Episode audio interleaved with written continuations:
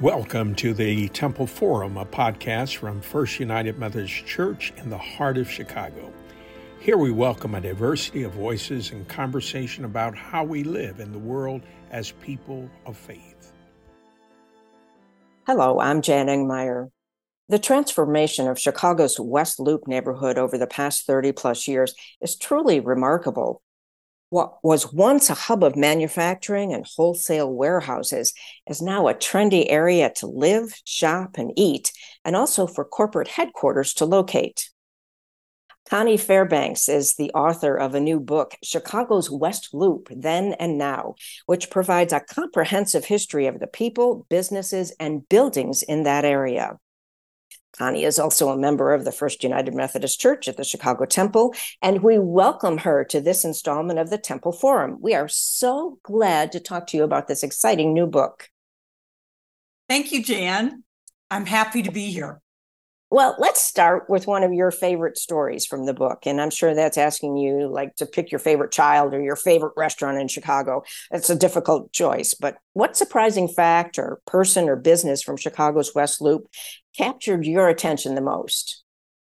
Uh, you're absolutely right. There were many, but there was one because uh, a doctor had an office a block from where we live, and I pass by this block almost daily. And this gentleman had a wine basket in his in the lobby of his uh, medical practice. And it was for moms that couldn't take care of their babies. Oh, and wow. He and his wife took them in.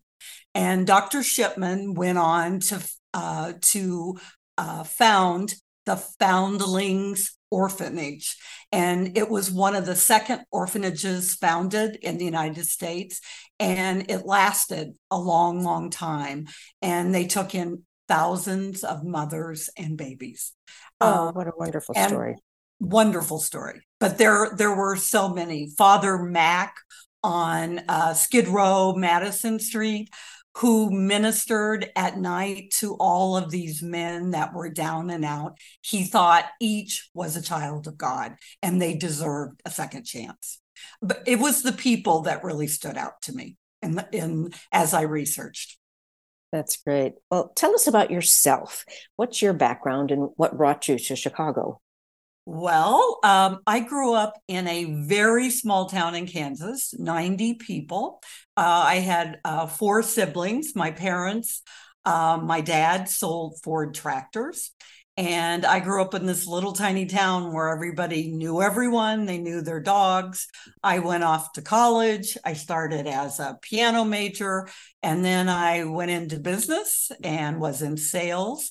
And uh, moved seven times across the United States. I was in the pharma- uh, pharmacy industry, and I also did a medical startup and helped get smoking off airplanes. And oh, I chose Chicago because this is where I wanted to put down roots.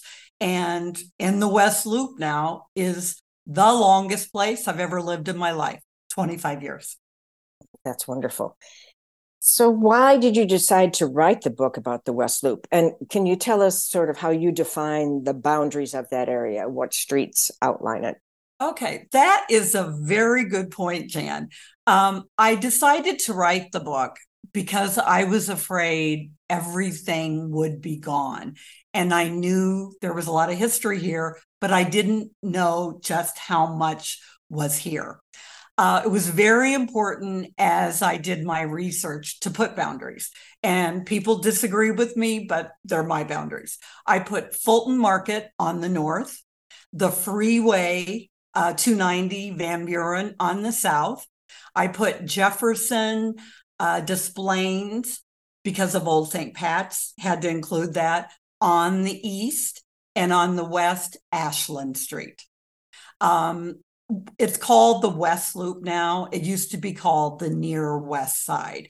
And the West Loop boundaries almost go into the loop, but they're not my boundaries. I didn't want the book to be four hundred pages. two hundred thirty-six is plenty uh, for a history book. I just started digging in. I interviewed about one hundred people. I pounded the streets. I will say I stalked some buildings until people came out so I can I could find out what was happening. And then I went to Harold Washington. That truly has been my home away from home for the last five years. The public library. The public library. And if people haven't been in a library lately, get in there. They are very knowledgeable and they really help me answer so many questions. I, it also helped to uh, uh, qualify it as a book of people, businesses, and buildings, because I could have been all over the board. And many of you know Kirk, my husband. He's a consultant. He said, you must focus. So that really helped too. So it's not five hundred pages, and so I'm still not working on it. Good point. But the book is quite detailed and has so many interesting facts and stories about all these people and businesses.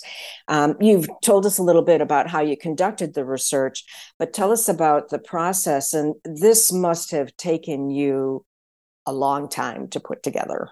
It, it took five years. And one of my biggest issues, knowing where to go, and uh, the librarians know a lot of databases that I don't know about.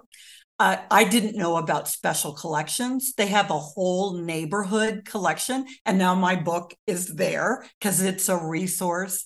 Um, asking many, many questions uh, and just sitting down and just digging in. One of the biggest challenges was how to organize all the data, because a lot came from like the Chicago Tribune, the archives, which you could get online, and then how to organize that so my editor could also view that, because he would challenge me, prove it, prove it, prove it. You ha- I just put files on my computer, file after file after file, photos. Um, organizing. And I'm sure an academician would know how to do that better than I did, but I figured out a system. Um, if people haven't been to the library, you don't have to copy things anymore.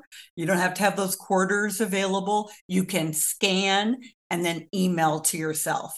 And I would put all of that into files as well. But really managing all of the data was a big, big challenge. And then you get sidetracked, because you find something else interesting. And does it fit into people, business, buildings? If not, next. Oh, good point. I imagine there are some things you actually had to leave out. Oh, oh, there are. Um, because some of it was hearsay. And yeah, it's not a tell-all book. It's uh, based on facts. And facts, as we all know, matter. Yes, they do. So what do you hope that the readers will enjoy about this book? I think uh, some of the people, that goodness has always existed and it will continue to exist. Father Mac, Doctor Shipman, uh, just the people that saw an unmet need and did something about it. I think of Mister Uh, Philo Carpenter, one of the first pharmacists or the first pharmacist in Illinois. He and his wife hid runaway slaves in their home. Uh, there were good people then, and there's good people now. And something that I thought I knew, history does repeat itself. Um, and I think the other point is that anybody could do this book. Every neighborhood that you live in, any little town you live in, has a history. Something was there. And librarians are willing to help you if you're willing to dig, dig, dig, and spend the time and effort uh, to do it. But that's what I hope uh, people will take away from it, and that history um, still does matter. There was a quote in Financial Times, and I'm going to read it. Um, If we all knew a little more about the knowledge of history, we'd be better equipped to read the present. Ooh. History matters. Great quote. Great quote. So did you ever think you would write a book like this? Uh, no, I had no idea what I was undertaking. And thank goodness for uh, librarians. I didn't know it would take me five years to do this. But if you're doing a deep dive, it takes five years. Research takes a lot of time. I learned not to spend four, more than four or five hours at the library at a time because you get crazy. Uh, you can't think straight. Yeah, and you need to put it down. Uh, you, you need to take breaks. Otherwise, you start confusing all the information. Uh, but no, I did not. I don't consider myself a writer. I'm a storyteller and a marketer. I had a terrific editor that was willing to fact check everything I wrote.